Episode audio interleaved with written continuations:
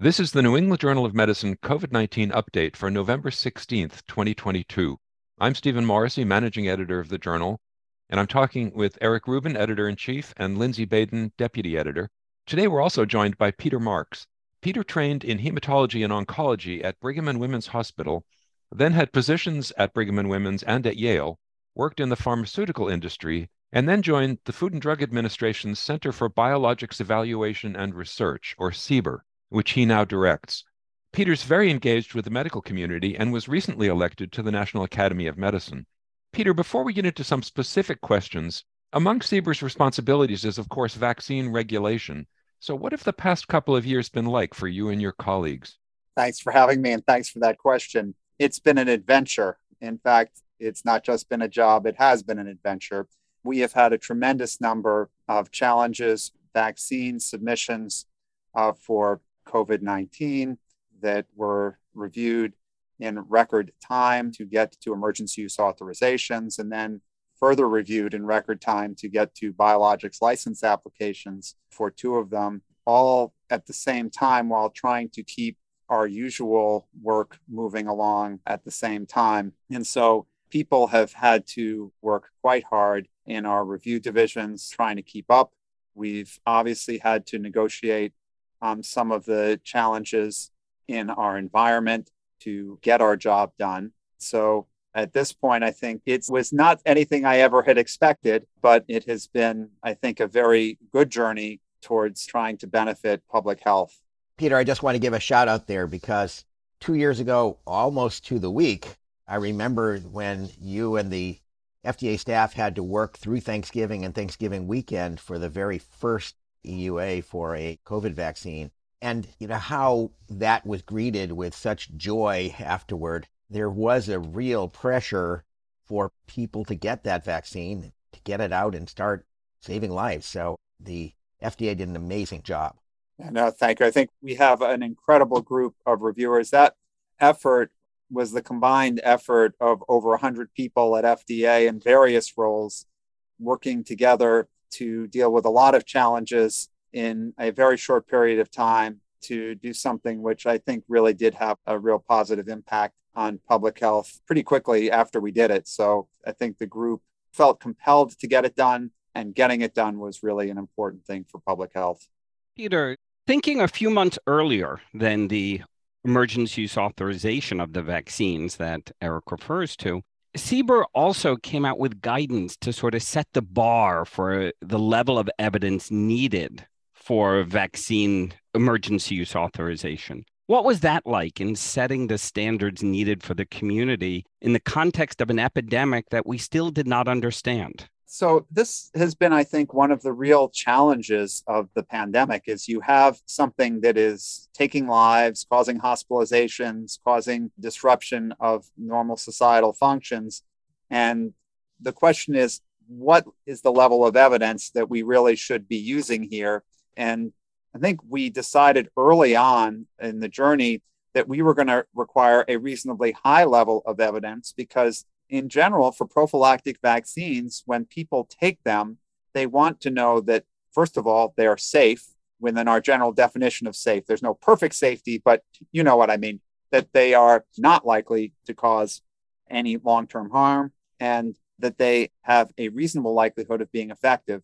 Safety, I think, was not so hard to get people to understand. The issue of needing some minimal efficacy or effectiveness was a little bit of a challenge because different regulators across the globe didn't even agree on it. Some were saying, well, 30% efficacy would be enough for a given regulator. We picked 50% efficacy with a lower bound of the 95% confidence interval of 30% so that we at least had some bar to say, look, if we're going to deploy this vaccine, we at least are going to be somewhere near what influenza vaccine would be on a reasonable year. And I think it did us well because it prevented us from going down paths of using evidence that would have led to even more vaccine hesitancy than we saw in the United States to begin with. So it was a challenge because there were forces outside of FDA that might have liked us to move faster without adhering to requiring the evidence that we needed to get there from large clinical trials. But at the end, it was really important to have that evidence because I think, as was noted by Eric earlier, when we got there in November, we had data from a really large clinical trial that looked for all the world like the clinical trials that support other licensed vaccines. And granted, it did not have the usual six to 12 months of safety follow up, but it did have the minimum two month median follow up that we said we would need because that's when the majority of adverse events would be seen. And it had the robustness of showing when you had 90 to 95% efficacy from two different trials in 30 to 45,000 people each, it led to a sense of confidence that we were able to get people, millions upon millions of people, to accept the vaccines, even in the setting of a lot of what I would consider societal swirl at the time about vaccination and other issues. I realize we may go long, but and you don't have to answer this. So, Peter, I think that the agency creating a standard was incredibly helpful to the community and to the trust of the public. And that was incredibly difficult, but incredibly helpful. How do you contrast that with how you struggle with CCP, convalescent plasma, something else that the CBER has managed, but is a different problem in terms of its development and its application? I can only imagine the complexity of the discussions that you all have gone through as you think about treatment versus prophylactics, novel entities versus things that we've used for eons. Well, interestingly, I think convalescent plasma was an excellent training ground for vaccines. We did that first. And I think I would say is that we realized in retrospect from convalescent plasma that we probably should have stuck to our guns early on in the development of convalescent plasma much more firmly than we ultimately did. We knew going into convalescent plasma that you really needed high titer plasma if you were likely to have efficacy. And we also knew from studies that had been done years previously in Argentina for Argentine hemorrhagic fever, that if you were going to have it really be useful, that was the one randomized studies that there, actually, I think there were two, but those were the randomized studies available showing good efficacy. That if you were going to use it, it had to be high titer and it also had to be given early. And unfortunately, what ended up happening was in the desperation for something to help people and in essentially following some literature that came out from sources that you could use it in more advanced disease. Those were not controlled trials in small numbers of individuals. We allowed it to be used in more advanced disease. And what we ended up finding out several months later is after using it in more advanced disease and after using plasma that we didn't know the titer of until after the fact, we learned what we should have known at the beginning, which was that you have to give high titer plasma early in the course of disease if you want to see an effect. And I think we've learned that now. We have also learned that the convalescent plasma is most useful right now, I would say, in the immunocompromised individuals, particularly those who have essentially no B cell mediated immunity, hematologic malignancies patients, where it does seem to have a unique place in our therapeutic armamentarium there, but it's a pretty narrow place. So we learned a lot and I think some of the missteps that occurred during our work with convalescent plasma, they came to benefit us when we realized that we really do need to stick to our guns about certain things because we really need to make sure that the products that we put our imprimatur on, that we say are going to be safe and effective, are safe and effective for the indications. But Peter, it gets to a point of how you define safe and effective. What's safe and effective for pancreatic cancer isn't going to be the same as what's safe and effective for a group of healthy individuals for whom you're trying to protect against disease. So it is a sliding scale, and it kind of gets at what we're saying. There weren't any options early on for treating COVID, and in a vacuum, I suspect that there's a little bit of a sliding scale. You're absolutely right. And that's exactly what the emergency use authorization gave us was this, this ability to use this sliding scale of efficacy. And at the time, yes, that was what we used. And I guess to try to give ourselves a little bit of leeway, probably for the first few months when we were really without anything else, it may have made sense. I think if I had to go back and think about this, my one regret was not spending more time at the very beginning, essentially forcing the issue of getting titers on the plasma that we were using. Now, in retrospect, we used that to do a pseudo randomization to figure out some issues about efficacy on the back end. But I agree with you, Eric, that it's true that early on in the development, there was nothing else. And we set out to work with Mayo Clinic and Johns Hopkins to put together the expanded access program because we were overwhelmed with individual patient requests. There was a period early on in the pandemic when we were getting three to 400 single patient IND requests a day, and that was absolutely overwhelming. I know because our review division was overwhelmed. My deputy and I staffed this on the weekend, and it was all day and night and day that these requests were coming in. So your point is well taken that in the absence of something, people wanted to try something. And given that there were these case reports, it fell to convalescent plasma at the time. So, getting back to the emergency use authorizations that you were talking about, one of the practical issues that physicians face is navigating the difference between the EUA and full approval. So, what do these terms mean in general and for individual practitioners? So, I think to try to explain this to a practitioner, that our approvals for vaccines are based on biologics license applications that the agency reviews, and that review includes the quality, the safety, and the efficacy information. Uh, it involves inspections, and it adheres to actually the principles that were set forth in 1902 uh, the Biologics Control Act that biologics have to be safe, pure, and potent, and by extension, they have to be effective. And so those products that are approved meet that standard.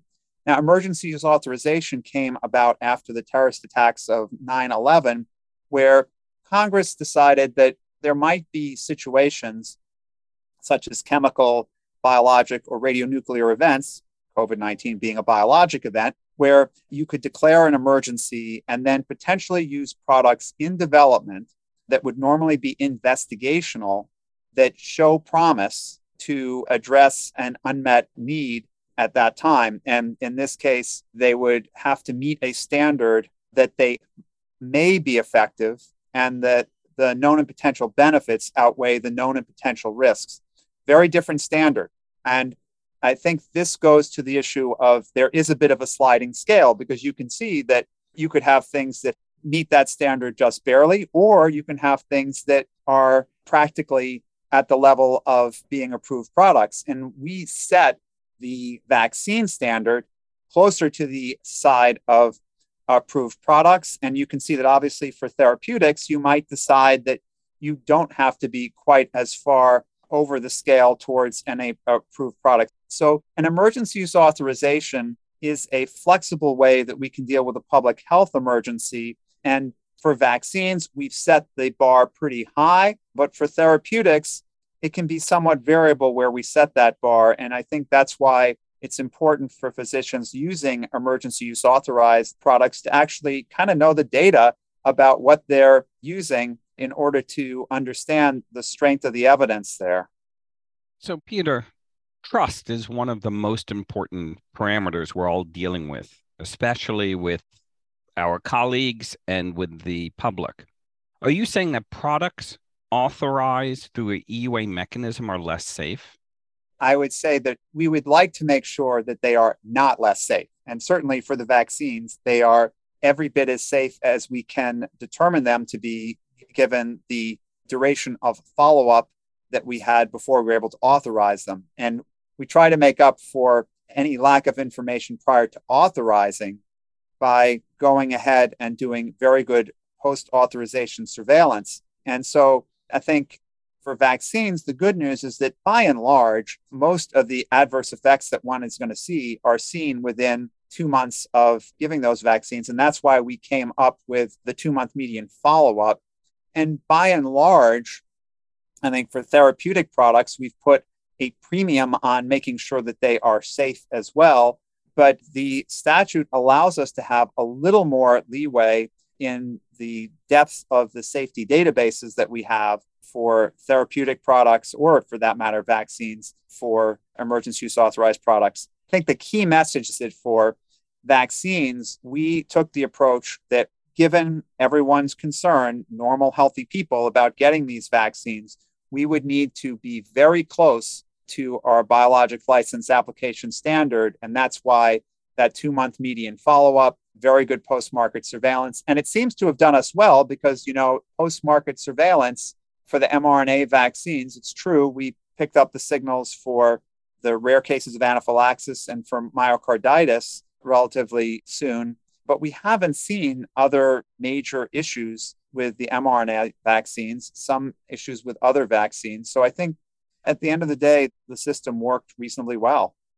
My own view as a practitioner caring for patients is that safety was never really in question. The bar always seemed similar to what I'm used to. It was efficacy where you use the flexibility of the EUA, especially in the therapeutic arena, when we had patients who were incredibly sick and dying and no therapeutic options, to allow flexibility where there is some evidence base to use novel therapies given the severity of illness we were facing. But at least in my own practice, I've not seen you all cut corners on the safety assessment. I think that's exactly right. And that goes to the robustness of the data sets that we've had and also to the nature of the products that we're authorizing in these settings. And it's also why products that could even potentially have more safety issues raise more eyebrows and would get more attention here. So I think you're absolutely right. We've tried to make sure that there are not safety issues. And thankfully, that's been reasonably straightforward for things like monoclonal antibodies and the antivirals that have been authorized to date. How long can a product continue with an EUA designation? Is it time limited? It's limited by the renewals of the declarations that allow us to make products available under emergency use authorization. There are two separate declarations that can be made one of a public health emergency and one regarding making available the products. And so things can stay available for quite some time. Eventually, though, eventually, you can't go on in perpetuity. Eventually, things will have to convert over to approved products or they'll have to come off the market. And this will be a decision that will be made about essentially when to end the public health emergency and then another decision about when to transition the products over to moving them towards approved products that is actually not quite as easy as it sounds. It's not like you can just flip a switch and move emergency use authorized products over to approved products because there are some of the things that need to happen for an approved product that may not have been done for an emergency use authorized product in terms of submission of some of the studies that we might normally require, some of the inspections that might normally be required by and large, much of the work will have been similar, but there are formalities that we'll have to go through that could take a little bit of time to convert things over.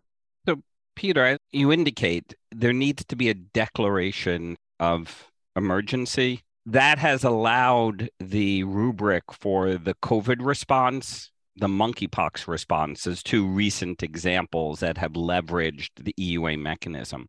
But there are many other epidemic threats that we are struggling with. For example, RSV and influenza are spreading rapidly and causing severe illness. RSV has very limited therapeutics, yet there are many in development.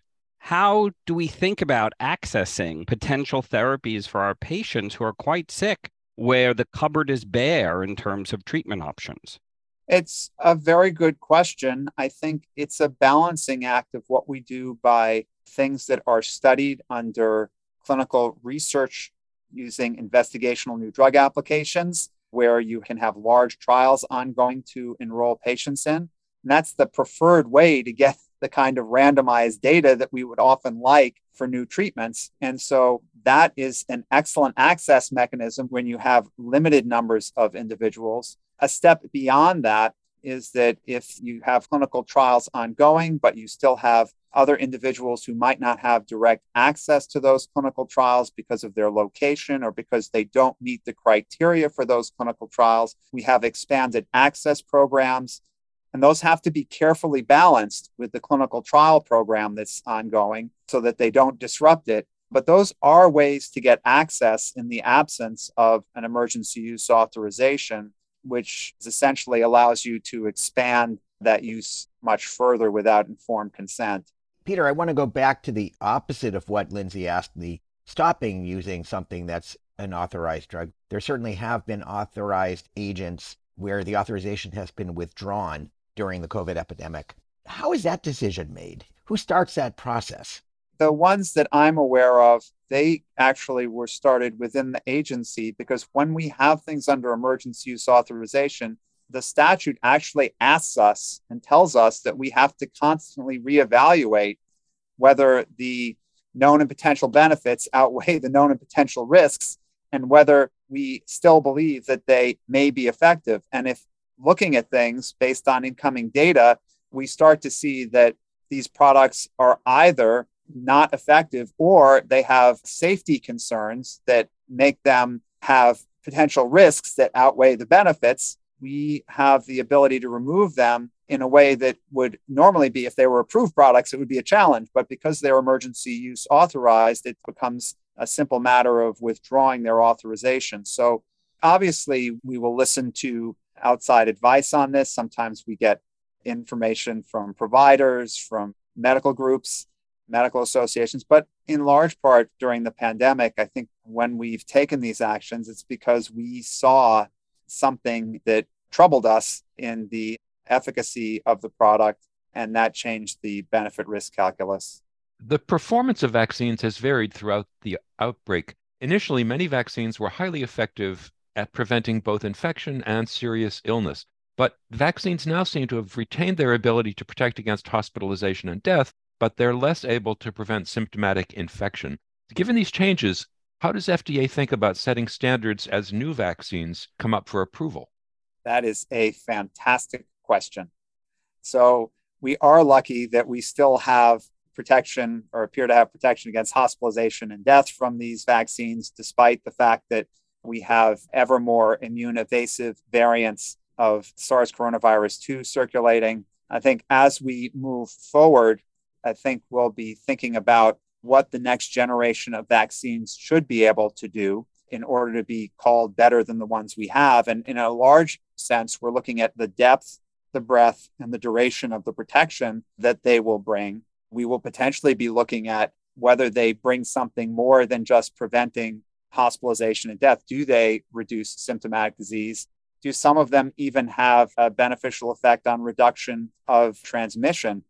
And that would be a tall order, but it might make a huge difference, even if a vaccine could modestly reduce transmission, given the number of variants that keep spinning off. We would love to see something along those lines. Will it be a vaccine that has mucosal immunity? Possibly.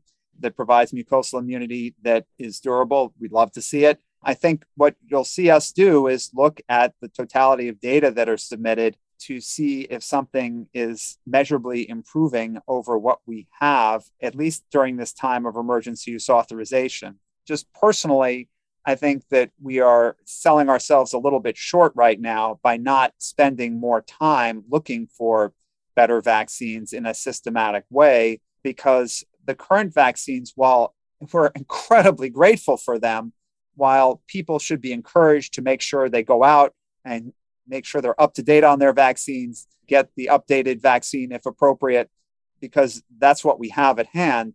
I think we do need a better generation of vaccines for SARS coronavirus 2, much the same way as we need better generation of vaccines for influenza. But in this case, the reason why it's so urgent, at least for me, to SARS coronavirus 2 is we see that this virus continues to surprise us. And I just worry that so far Thankfully, the surprises have not led to loss of T cell mediated immunity in the general population. Perhaps it's made it more challenging in the older population, and that's the more sensitive population. But if we get to a place where somehow the virus evolves far enough that we lose that T cell mediated protection that we're getting or lose even a significant portion of it, that could be quite troubling. So I do think we need to be thinking about trying to keep ahead of this virus. It's a 100 nanometer particle that seems to be able to move at a very, very fast pace.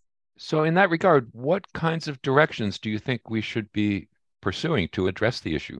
So, I think we probably need a twin headed effort. One effort needs to be to go further along understanding correlates of protection that go with immunity to SARS coronavirus 2.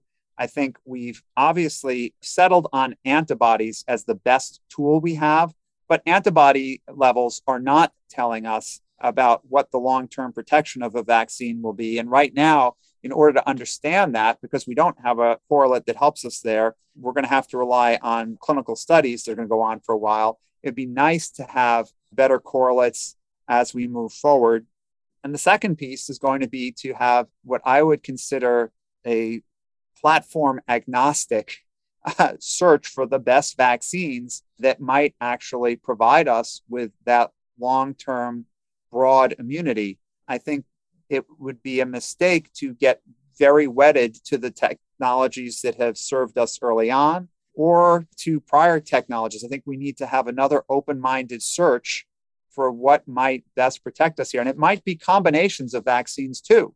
So I think we have to be very open minded here because ultimately, if we don't, I worry that this virus will get ahead of us. And there's not a lot of bandwidth in people's psyches to deal with a lot more COVID 19 issues. So, I mean, I would hate to see in a year or two another outbreak that leads to the kinds of deaths that we saw during some of the height of the past two years of the pandemic.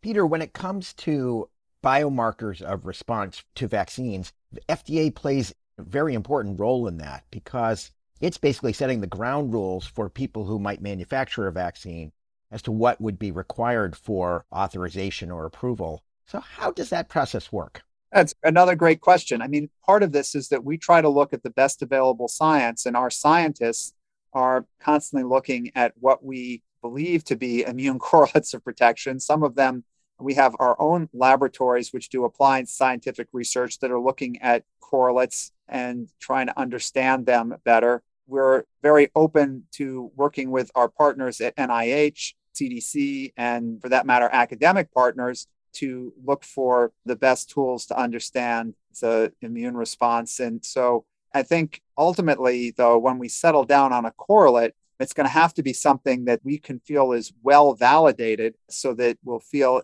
comfortable using it for approvals, which is a tall order because it means we have to feel comfortable that it's going to really correlate with the clinical outcomes. And some people find that a little challenging because it's not just enough to have a study in 10, 20, or even 100 or 200 people. We need to feel really comfortable that the biomarker is going to really correlate with what we're going to see in terms of effectiveness in the real world. Peter, you mentioned that we need to think about improving how our vaccines work and the immune response elicited. And one potential way is to use combination vaccines, which is very attractive. A challenge with that is you're dealing with different companies. How to overcome that incredible hurdle of getting companies that have different priorities and different views of risk to work together to solve these kinds of problems? I think, again, these are my personal opinions, not those of the United States government, HHS, or FDA. But my personal opinion is this is a place where government has a real role to play because early on, during the early days of Operation Warp Speed, the government was able to essentially set the stage for this is what needs to happen. And they have the ability, the government has the ability to essentially bang heads together and say, you've got to work together in support of public health. Right. And that may need to happen here because we're down the line a little bit. There's the proprietary interests have started to take on their usual nature. And I think that is a unique role of government in this particular setting in the interest of public health to potentially bring together vaccines that might be of benefit when used together in a way that they otherwise couldn't come together because partners wouldn't naturally agree upon uh, co development. So, COVID isn't the only emergency we're facing. Right now, there's an outbreak of Ebola in Uganda that's being caused by the Sudan species of the virus. So, there are two vaccines that appear to be effective against the Zaire species of Ebola, the one that caused the very large outbreak in West Africa almost a decade ago but they wouldn't be predicted to be effective against the virus that's currently circulating in Uganda. So, what can you tell us about the process of making a vaccine against a new disease and how and when would the FDA become involved in that process? So, the process is that some sponsor will decide to produce that vaccine. In this case, we are somewhat lucky that in the case of Ebola Sudan, there are three different vaccines that have been in early stages of development. And FDA's role here is to try to make sure that the appropriate access pathways are available. Now, for the types of outbreaks that we're talking about here, where the preferred approach right now, at least that I'm aware of, is to try to do what was done in the Zaire outbreak of trying to do ring vaccination. This is a place where a couple of different ways can be used to provide access usually it's going to be through a clinical trials method or equivalent, either through a bona fide clinical trial that's done, like the ring vaccination protocol that was done for Ebola Zaire, or through an expanded access type program, which again makes the vaccine available for certain populations. I think from the standpoint of at least FDA, we would love to see these things in clinical trials because it's nicer to have data that can ultimately help us understand whether the vaccines are both safe and effective. So, to the extent that they can be deployed in clinical trials, we try to support that. But obviously, there is a lot of complexity there because we're working with foreign governments that have to have these deployed on their soils. Peter, as I recall of the existing vaccines, correct me if I'm wrong here, only one of them sought FDA authorization. Is that correct? That's correct. How important is FDA approval or a, some sort of stamp of approval to these vaccines that are being used in endemic areas? I think FDA is looked at as an important global regulator. And during the COVID 19 crisis, it actually was really something that I became much more impressed with than I ever was previously. And that's because quite a number of countries called to look at because they were interested in our reviews and in how we came to our approval decisions. So I think we turn out to be a regulator that a lot of others baseline against. And if we have approved something, it makes it a lot easier for other regulators, particularly in smaller countries where they may not have anything like the FDA to approve the vaccine. So it is an important benchmark. Now, obviously, WHO has a role in this because they can do emergency use listing of vaccines once they're approved by a regulator. And that can happen if we've approved something. They can use our approval there or the EMA or other large regulators. But I think even independent of that WHO aspect, our regulatory approval is something that many countries look upon as kind of a good housekeeping seal of approval that something has passed a bar of safety and efficacy. Peter, many people have very little insight into how the FDA works. With COVID, there's been a good deal of reporting of advisory group meetings and a lot of online interest, but meetings are only a small part of the process. So, what would you say to people about how the FDA works and why people should have faith in the institution? The FDA has been regulating vaccines for a long time. And in fact, the regulation of vaccines started prior to the actual Food and Drug Administration after the Biologics Control Act of 1902, which was passed because of some disasters with smallpox vaccine and diphtheria antitoxin. And our remit was to ensure the safety, purity, and potency of biologic products. And that's something that we have taken seriously over the years. It was meant to be taken seriously because not only do we have licensure powers, we also have the power to revoke licenses as well and to inspect facilities. And that's what goes into our current process now, which is we not only look at the safety and effectiveness data for vaccines, we look at the manufacturing quality data. We go out and inspect the facilities that are used to manufacture the vaccines, not only the ones that are used to manufacture the vaccines, but also the ones that are used to fill, finish, put them into vials, and ship them out. So we essentially look at that entire process. Not only do we do that, we do lot release on the vaccines. We make sure that what is in the vial is what is supposed to be in the vial.